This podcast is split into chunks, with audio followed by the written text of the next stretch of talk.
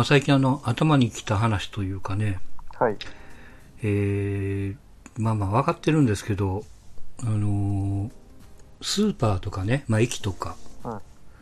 に行くと、えっ、とね、白い帽子に水色の T シャツ着た、いわゆるあの、ユニセフっていうはいはい。人らが、あの、まあ、募金を募ってるんですよ。スーパーでですか？スーパーとか駅とか。あ見かけません？あの、あなたの善意が何？アフリカの子供の何百人の命を救いますよみたいな。ではそんな見ないでも、やっぱ東京は関東行ったらよく見ますけどね、こっちだとそんなにないかな。地方はそこまでじゃない気がしますけど、はい。いや、まあ、あれがね、なんていうかな、こう、すごく、まあ、しつこいというか、強強制というか、何も募金しないのは、まあ、あなたの人間性は疑えますよ、的な、それぐらいの勢いで来るんですよねえ。ー、すごいですね。まあ、あれがめんどくさくて、もう、いわゆる、なんていうかな、もう NHK の受信料と一緒。も使ってませんってなんて感じ。で、なんかよくよく聞くと、あれやってね、まあ、いてはる人が、まあ、バイトさんで、まあ何パーセントがやっぱ自分のあれに入るんやってね、あれは。そんな居酒屋の呼び込みみたいなシステムなんですか？うんみたいですよ。うんあそれじゃあ、もう、僕まあまあ、そら、そら必死になりますわな。で、もちろん、ね、まあ、ボランティアというか、募金を募るから、当然こう、諸費用も、諸経費もかかるしね。うん。うん。まあ、向こうも、まあ、完全に、別にこう、水に切ってるわけでもないだろうから。うんうん。まあ、それはわかるんですけど、うん。いや、そない募金、募金って言わんでもっていうね。うん、で、例えば土日ずっとやってたりするから、うんなんていうの？ど土曜日、日曜日、バラバラにこうスーパーにもし買い物に行くとするじゃないですか。はいはいはい。そうすると、まあ、仮にね、土曜日募金しましたとはい。いう人が日曜日また同じようにガンガンガンガン来られるんだよね。いやいや、昨日やったでと。うん、いや、そこ、あれだから逆逆な感じちゃうかなと思ってね。まあでももうね、そこのスーパーが一回ある程度やっちゃえばまた場所変えるでしょうしね。うん、う。まあでも、うん、難しいですよね。詐欺があるとかっていう話とかもよく、うん信頼の時でしたっけ、うんこ、うあるね。うん、なるから、なんかね、うん納得のいく場所でできたら、こう、募金はしたいですよね。うんなんか使いどころが、せめても、ね。うん、好きな、例えばアーティストとかね、なんか、うん。これならまあまあいいかなとか。うん。なんですよね。だから、まあ、ちょっと考えてくれたらいいのにっていうね、感じしますけど。まあでも、飲酒発生してたらもうそれ営業と一緒ですよね。うん。うん。それはちょっと、ま怖いですね、かんさすがに。あれ、なんとかならんかなと思うけどね。いや、同じ思いしてる人多いと思うんやけどな。すげえ、だから、あ逆国で不愉快になるから、あめんどくさいな。で、またこういう言い方するとあれやけど、なんていうかな、もうちょっと、その、募金を募る人は、なんていうのかな、あの、まあ、小切れにしとくとちょっと怒られますけど、あ、はあ、はあ。の、まあまあ、ストレートにともちゃんとした人がやればいいんですけど、なんていうかな、ちょっとこう、身なりが、まあ、汚いというか、あ。ああ、ななんかそういう風に見えないよね。もうちょっと T シャツも汚れてたり帽子も真っ白いのが汚れてたりとかあれもこうシュッとしてりゃいいのにと思ってね。もももうちょっと言うと別に男の子女の子でもあのねシャツにネクタイ締めりゃぐらい締めてちょっと雰囲気を良くすりゃだいぶ違うのになと思ったからね。うん。唯一売ってあるのがこう T シャツにユニセフって書いてますねみたいな、うん、でユニセフとは何ぞやみたいなねいうのをこうチラシを巻いたりしてますから。日本ユニセフ、ユニセフとユニセフがあるんでしたっけ？うんなんかようわかんないけどねあのア辺もねグネスちゃんがいるのがどうのこうのとかってなんかうん言いますよね。なんか一時あったよねうん、うんいや、まあ、ないかな。僕も犬とか、盲導犬とかのやつはうん、結構やりますけどね。うん。なんか人、人っていうかなんかこう、そその、こうどこかに支援しますみたいなものに関してはもうこう、こう一時一時の思いにはこう、惑わされないように、こう、なんか、ちゃんとしたところに僕は結構気にしますけどね。なんか、うん。そうね。逆に、ここに、こう、振り込んでくれとか、送金してくれって言ってくれる方が、うん。いや、ここであなたに銭渡すのはなんかちょっと怖い気がするみたいなね。うんなんかそ、極端に多分それぐらいまで思っちゃうから。そうですね。まあ、うんそれを、まあまあ、ちょっと勘ぐりすぎなのかもわかんないけどもね。うん、まあでも、うん。募金の文化がなあんま、なまあ、チャリティーとか文化がないですからね。うん。なんか難しいですよね。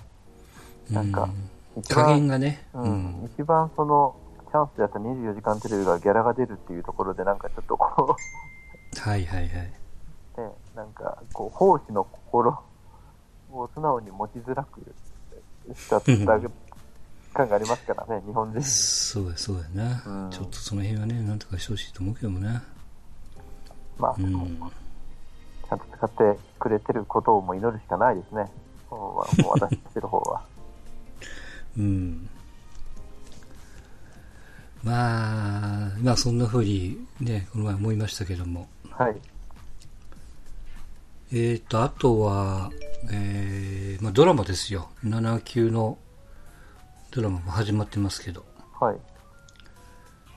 えーっとね、まあまだ全然見てませんが、見ようかなと思ってるのは、えー石原さとみがレストランのオーナーの話のドラマ、ヘブンとか言ったかな。はい。まあそんなドラマと、はい。これまあ主題歌あいみょんですよ、確か。うん。それと、まあ、あの、いつもの池井戸さんのノーサイドゲームっていう、えーっとね、大泉洋の、大泉洋がラグビー、社会人かな、はい。社会人ラグビーチームの GM になったお話っていう、あ面白そうな。うん。なんか感じだけど、どれも似たような、なんか日曜劇場の気も、そうね、もういつものような感じっていう、同じ。うん、ワールドカップあるし、ラグビーチームでいっか、みたいなね。ああ、なるほど。これ確か主題歌は米津玄師でしたわね。抑えてますね。うんあと、まあ、これ1話だけ見たんですけど、えーっとね、法医学者、上野樹里が法医学者で、えーその親父がね、時藤三郎がやってるんですけど、これがあの、ベテラン刑事さんの役で、うん。おで、この親父が、えー行ってる警察署を、の司法解剖をお願いするのがこの子供の大学みたい。な。で親子で、なんか、なんていうかな、いろいろこう、事件を片付けていきます、みたいな、観察医っていうドラマなんですけど、ああ、月9ですか。これ、げ月9なのかな？う月9でしん。たね。はいはい。娘と父親の会話に、妙に共感を覚えてね、ああ、わかるわかる、みたいな。えー、そうそうそう、うちもこういう時はあるわ、みたいなね。はい。まあ、そんな共感を見ながら、第一話見ちゃいましたけども。面白かったですか？もまあ、面白い、まあ、面白いんやろ うね。そんなにまあ、それ ええ面白いと思うよ、これから。まだ始まったばかりやからね。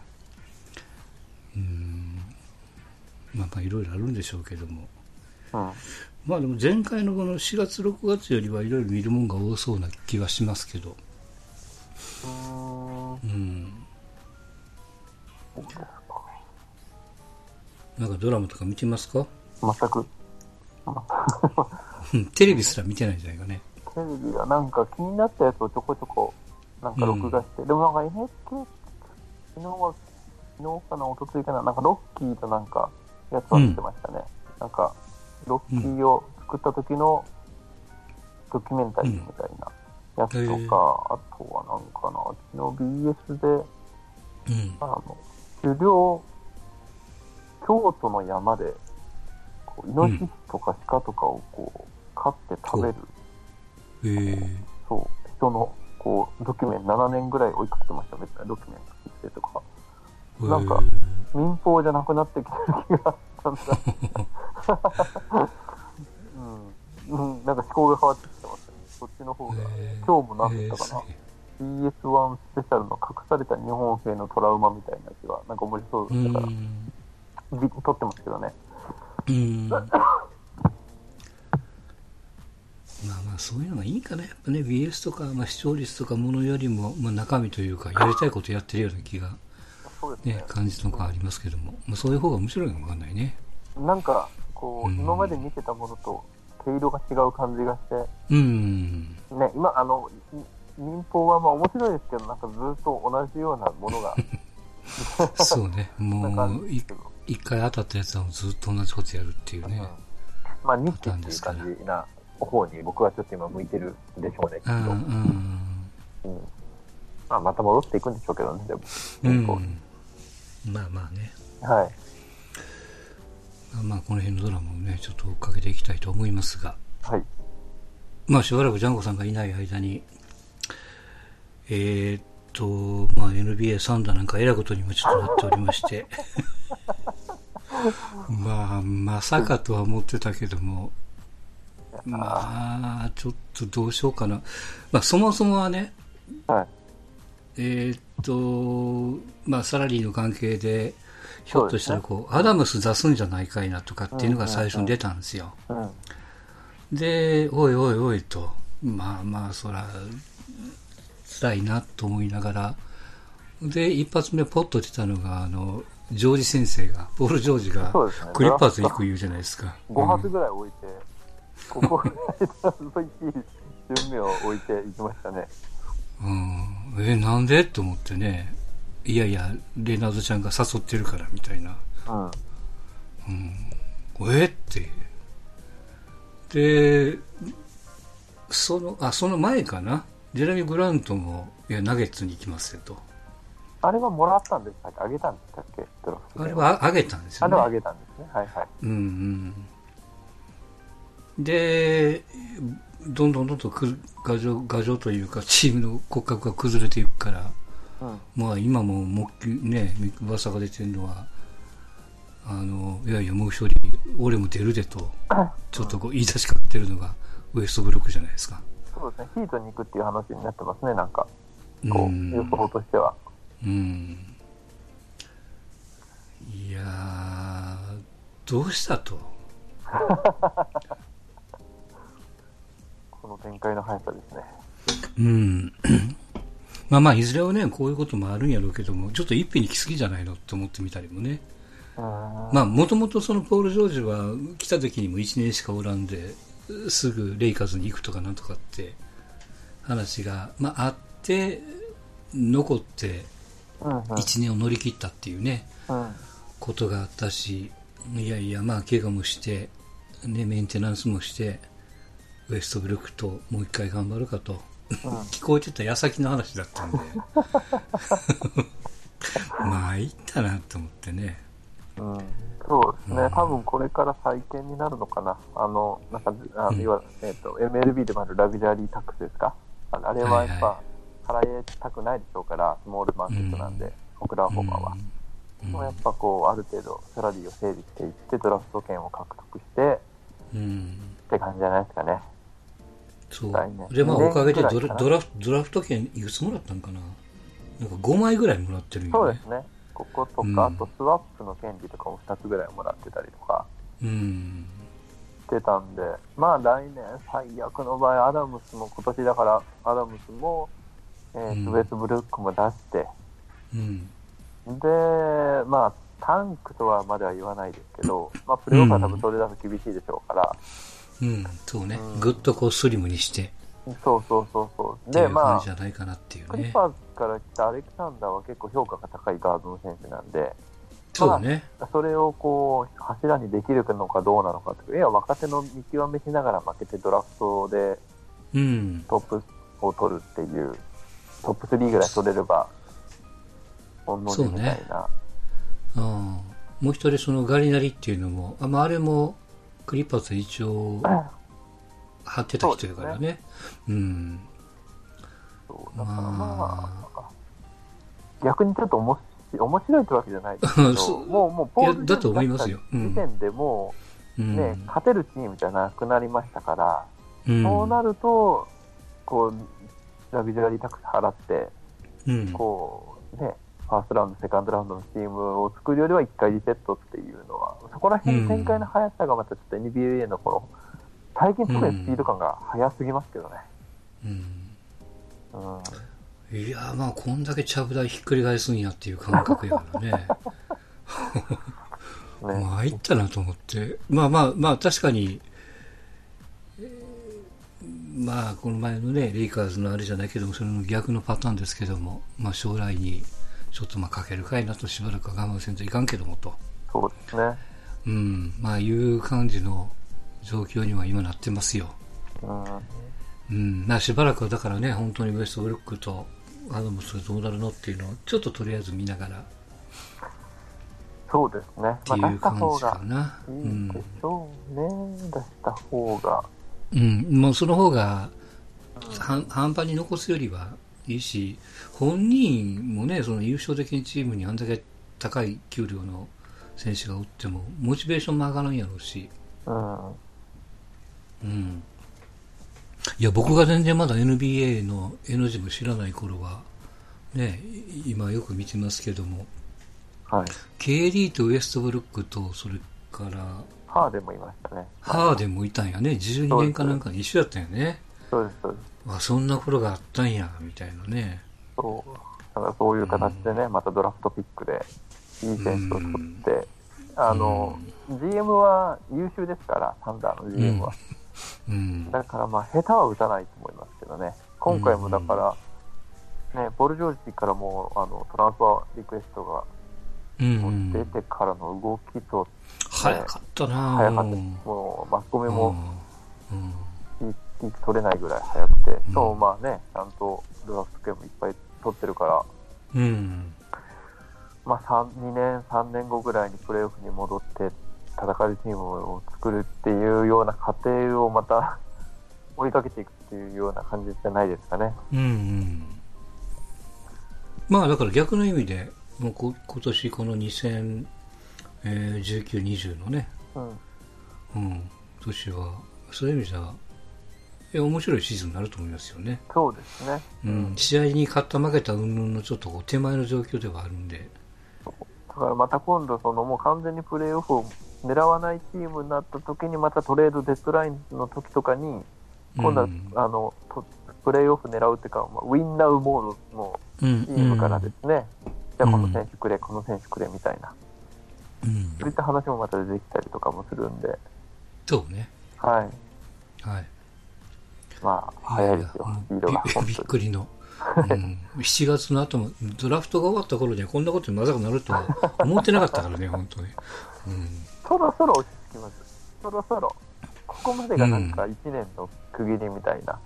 ファイナルが終わって、ドラフトが終わって、FA が解禁になって、わけわからんことになって、はい。サマーリーグが今やってて、で、終わればちょっと落ち着くみたいな感じですかね。うん、まあそんな感じなのかな。うん。うん。で、一方、レイカーズは、もう、まあまあ、F、F、FA の選手と契約ガーッとして、そうですね。まあ、うん。そのレナード取っちゃうと、後がもうキャサラリーキャップの管理上、なかなかこう補充が難しかったので、うん、まあ、取れなかったのは残念っちゃ残念かもしれないけど、その中ではまあ、あの戦える駒はある程度揃えたのかなっていううん。気はして結構ます、ね。積極的に買ってるもんね。そういう意味じゃね。そうですね。それこそここ2年で勝たないと失敗みたいなチームも、う んまあまあまあ、もちろんね。そうですね。大体2年契約なんですよあーまあ、それとサンザと逆にね、もうその、えドラフト権もガッとこう巻いてしまってるもんやから、そうですね。なおさらね、うんとにかくもう2年が勝負と。そうですね。だから来年うんアンソニー・デイビスと契約を更新をすれば、まあ、2年とか3年とかなるでしょうから、うん。まあ、その、この2年で、こう、なんか、レブロモとか、まあ、えーっと、今取ったやつ選手が消えていたアンソニー・デイビスを軸に、じゃあトの FA を今度呼ぼうかとか、多分そういった話になってくるんでしょうね。まあまあ、とりあえずは2年は今のメンバーでうん。優勝するかしないかだけの、はいはい。うん、プレーオフさすがにいけるかなっていう気がしてますね。うん。あとはあれなんですか？その、まあ、FA 選手のまあ移動って、はいまあ、。去年そんなに真剣に見てなかったっていうのはあるのかもわかんないけども、はい。結構う動いたシーズンの方に入るのかね、今年は、うんはい今回入ります、は。入りますね。あ入りますね。あの、うん。すごいですね。今年も、あ毎うんいや日いってケンバー・ウォーカーがセルティクスに行ったりとか、あの、まあ、ケイリーがネッツに、まあ、アービングさんもそうやし、そうそれがね、すごいんですよ。その、ニューヨークにおける、こう、うんなんていうんですかね、阪神なわけですよ。ニックスが。でオリックスがネッツなわけですよ。うん。レイカーズもそうですよ。うん阪神がレイカーズで、ネッツがうんオリックスなわけですよ。うん。それがやっぱブランドをちゃんと作って、うん。素晴らしい組織にすると人が来るんだっていう。すごいね。うーん。10年前にこの話しても誰も信じないだろうなみたいな話ですね、正直。うん。いやいや、ねえ。ディアンドレさんも行って。いやー、すごい。なんか面白いね。いろいろ見てたら。そうですよこね。んなに動くんやっていう。まあ意外とこう、主力級の。まあ結局そのトンプソンがウォリアーズにね、再契約しちゃったけども。そうですね。うん。うん。まあでも、KD がいるといないじゃまた違うでしょうし、うんウォリアーズも。うん。まあまあ3年、3年連続か。いや違うか。5年ぐらいか。連続でファイナルに行ってる、まあ、だいぶ疲労も蓄積されてるでしょうからね。まあうんそう簡単に。来年はちょっとみいろいろ見えない優勝チームが、そうやね。うん、うんシ。ーズンになるんじゃないですかね。ウエストは特に。ああ、ウォリアーズはイグダーラも出したんじゃなかったかな。グラダイグダラを出して、今、グメンフィスっていうところに出して、今度そこ、あのバイアウトって言うて、あのうんもう契約を打ち切って、こうフリーになるかどうかの交渉を今してますね。それをまたレイカーズが狙うとか狙わないとかっていう。うん。面白いですよ。もういかにして選手もチームもこう有利になるような、うん。まあ、市場は本当挟まないプロのうん。ドラフトの感じがするんで、うん慣れたら本当に面白いですけどね、その生え抜きだどうのこうのって言うんだったらきついですけど、うん。それを度外視しちゃうと本当に面白いですね、そのチームの考え方とか、やり方とかが見えて。いや、びっくりしたな。そうですね、いサンダース多分一番動くんやって。まあまあ確かにもうドドラフトの時はもう全く全然関係なかったんで、外野から見てましたけども、いやーもうこの本当にもう、この7月の上旬はね、真っ只中になっちゃってますから、そうね。まあそういう意味じゃ面白いし、あとさっきのサマーリーグなんかも、なんかザイオンが怪我したりとかね、いきなり。うん。怪我しそうな雰囲気の選手ですね、なんか、なんとなく、なんとなくですけど、うん。出たら、うん。まあちょっと太ってるっていうのもあるんですけどね、ああ、八村と見たかったですけどね、最高マッチアップを。どうやね。うん、うん。すごかったね。八村が点、その一番最初、そのサマーリーグの開幕戦でデビューして、2分ぐらいで点取って、なんか速報が出てたもんね。点取りましたみたいな。えっていう。こんなに盛り上がってるんやってね。すごいですけど、サマーリーグですからね。うん。うんでもこのサマーリーグをちょっとこうかじって見てると、やっぱ渡辺裕太なんかはやっぱりもう全然違うなっていう。うん、体がやっあぱの、大きくなりましたね。、うん、そうだし、まあテクニックもね、うんうん、やっぱ他の選手とちょっと違うよなっていうふうに素人目にも見えるんで、そうですね。まあやっぱ、さすがなんやなって思いながら、うん。なかなか去年のサマーリーグの MVP だったかな？う ?MVP んだったかな？の選手とかでもやっぱほあの C リーグに入るとやっぱそんなにうん、まあまあ、そう使いうことだねわれないみ。たいな感じなんで、まあ、そうんんな簡単ではないですけど、今の八村だと、まあ、ローテーション入れはまあ間違いないでしょうし、まあまあ、そうだよね。うん、渡辺はどうかな、あと1年。うん。まあ、本契約削られいかなかったとしても、まあ、どっかのチームが拾ってくれそうな感じはします。けどね。うん。うん、うん。サイズもあるし、ある程度。はい。まあでもねまあ、サマーリーグも4人？日本人。うん、そうね。馬場、比江島、渡辺、うん八村っていう感じで、うん。面白いというか、やっぱ広げてきますね、NBA は。アフリカにリーグ作ったりとか、まあ、そりゃそうですよ。マーケットっていうのはやっぱ世界でちゃんと意識して、まあ、うんそれそれで取ってるわけではないんですけど、結果としてチャレンジできる場を作ってるから、うん結果として広がるんですよね、きっと。そう。で、まあ、まあ八村機会にもう日本人がちょっとこうね、NBA に目いってるから、それはそれでアピールする場でもあるからね。選手にとってもそうだし、リーグ的にも客を拾うチャンスじゃないですか。そうですね。ね。うん。まあ、その辺がうまいし、まあ、それでもってのね、ワールドカップであり、ジャパンゲームでありっていうことなんで、流れは本当にうまい小林にいってるなっていう気はしますけども。はい。い。ストちゃん入ってますか？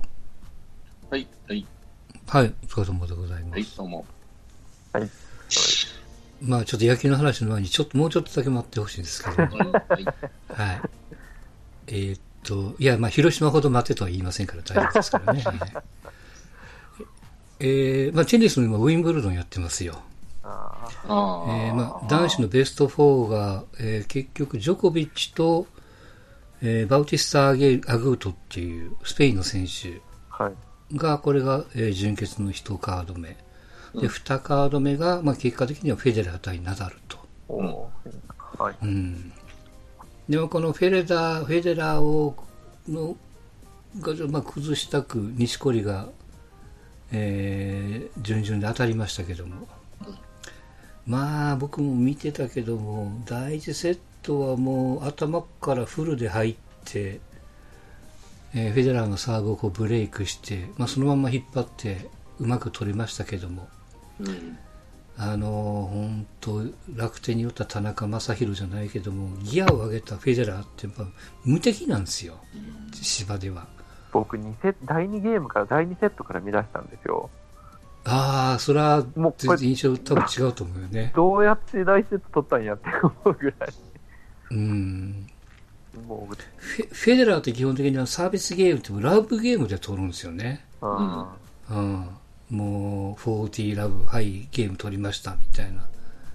サーブもいいし速いしねコントロールいいしみたいな。あれ、うん。マックさんに聞こうと思ったんですけど、あれはうん。走らせてたんですか？あの、なんか、こう、決めれるけど、もうちょっと走らせるために、こう、まだギリギリ拾える球とかなんか打ってんのかなって、第2セット見てるときいや、あれは逆に錦織の方が調子が良かったんで、はい錦織が拾えてたんですよ。はあ、はあはあはあ、決めに行ったけど拾えてたってこと？そうそう。あそこまでは錦織の作戦通りだったんですよね。かはあはうん。ただ、いかんせん、その、えーまあ、今回錦織の作戦はとにかく、まあ、準々決勝というか有力選手に当たるまでに、が、とにかくその燃費を良くしておこうと。あうん。いうことで、あの、省エネで勝ち抜いてきて、ここ何年でも一番いい状態でフェデラーと当たったはずなんですよね。うん。はい。で、えーさっき言ったその、一番最初にフルで入って、サーブをブレイクして、まあ先行逃げ切りで第1セット取ったんで、これはいいと思ったら、やっぱりその、そさすがフェデラーで、第2セットは逆に向こうが、もう、錦織の隙を、つける隙を与えることなく、うんコンコンともう3-0まで行ったんで、サービスを1個ブレイクしてね。えーフェデラーサーブで始まったんで、すぐ3-0になったから、もうこうなると、もうフェデラーの流れですよね。で、第3、第4セットも勝負どころはあったんですよ。フェデラーもちょっとこうミスしたりするのもあったし、そこのつける隙はできたけども、そこでミスを逆に錦織がしちゃったりとか、うん。うん。あそこであの一本入ってたら流れが変わったのにっていうところは実際あったんで、まあ、だからこそ惜しかったなっていう。うん。まあ、後でこう、錦織のインタビュー聞くと、まあ、やっぱこう、彼のサーブ、自分のサービスゲームをとにかく苦労して苦労して、ゲームを取るのに対して、フェデラーのサーブはもう軽くひとひねりで、スッとこう流れていくみたいなね。はい。まあ、その差はだいぶやっぱ痛感してるっていうふうに、まあ、本人も言ってましたから。あれ、マイケルちゃんはもう離れたんですか？いや、まだいるんじゃないかね。まだいますか？あそこに、うん、いなかっただけでね。あの、森田さんがいたのにびっくりしたけどね。日本人一人育てたと思うんですけど。うん。あの人があの、西織をアメリカに連れてった、あの、ソニーの森田さんの弟さんかな。うん、なんです。だからまあ、西織の講演者ですよ。谷町やね。うん。そうそう、谷町言う、言うなれば。よく言えば、うんあの、もう一個、パトロンか。ゴルフで言えば。まあまあね。まあ、うんパトロンではね、谷町やね、相撲の。うんうん。だまあ、惜しかったけども、まあまあ、さすがやっぱりこう、縛って、芝目があるし、あの、スピンかかったり、スライスかかったり、まあ、回転によってボールが滑ったりするんでね。うん。まあ、それは、まあ、さすがフェデラーの、ナダルがアンツーかクレームの、クレーコートで強いのに対して、芝のコートはもう、フェデラーがもうピカイチやからね。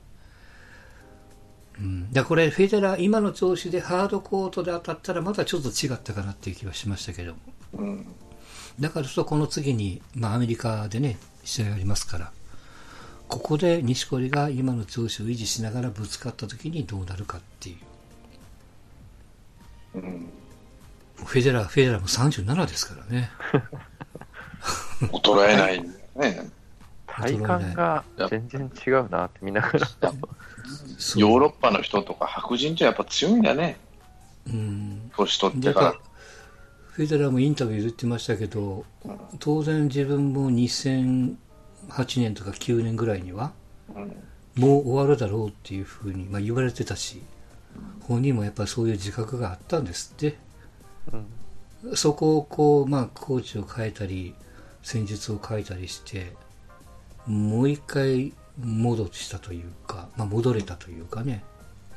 で、それは同じように、ナダルも同じような年で戻ってきたんで、まあ、彼も故障して、しばらく何年か外れて戻ってきて、今のまあトップの位置にまだいるんでね。うんまあ、それも励みになってるみたいですよ。だからこそのこの、えー準決のフェデラー対ナダル、しかも芝のゲームとなると、これはめちゃくちゃ面白いですよ。うん。まあ、片側にはジョコビッチがいますからね。うん。こんだけトップが変わらないスポーツってうん。ないですね。なんか。まあまあ、とにかくフェデラー、ナダルっていうのはちょっと異常ですからね、とにかく、ね。異常ですよね。うん、本当そう。もう本当、どう考えても2014年、15年には、もう第一線を外れててもおかしくなかったんでね。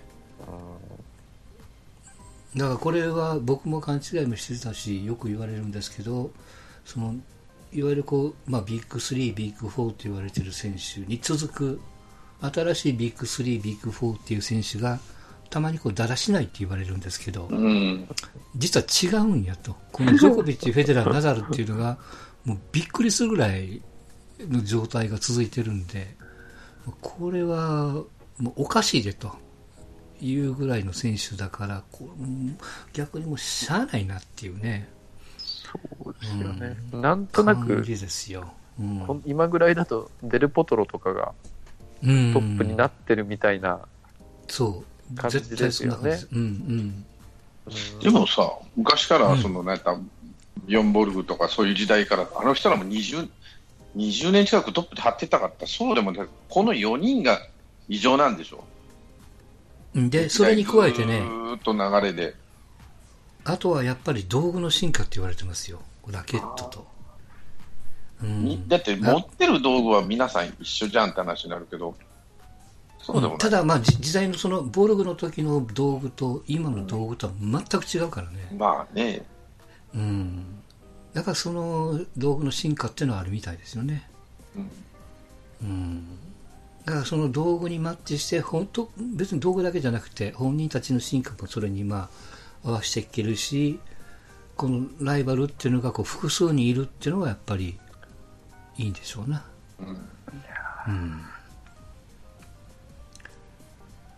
あとまあ女子はね、ウィリアムスとストリコバっていうチェコの人、で、ハレブと、えースピトリナっていうウクライナの選手ですけど、こう見てくれ的にはこのスピトリナが一番ですけどもね、ダントツでね。負けたんですか、はい大阪、直宮。全然。大阪1回戦一負けですよ回戦で。コロリと負けたね。うん、うん。それはまずい、もうちょっとええらいことになってますけど。えらいはいええことだよな。はうん、まあまあまあ、うん、まあでも調子はそんなに悪くはなかったんですけども、トップランカーの選手が一番怖いのは、やっぱこう1回戦で、さっきの錦織じゃないけども、ランクの高い選手っていうのはもう、準備運動がてら1回戦、2回戦でこなしていくんですよ。でそれに対して、やっぱランク下位の選手は、えーさっきの錦織よりフルで当たってくるんでね。たまにこういうことが起こるんですよねえ。まあまあ、それに加えて大阪が今、ね、そそれでなくても、コロコロ負けるから、追っかけ、それで追っかけ回されてるっていうところもあるんで、うん、これはもうコーチ云々の問題じゃないなっていうところまで来てますからね。うん。まあまあしばらくちょっと置いといてあげる方がいいと思いますよ。うん。まあそんな感じのウイグルなんですよ。はい。はい。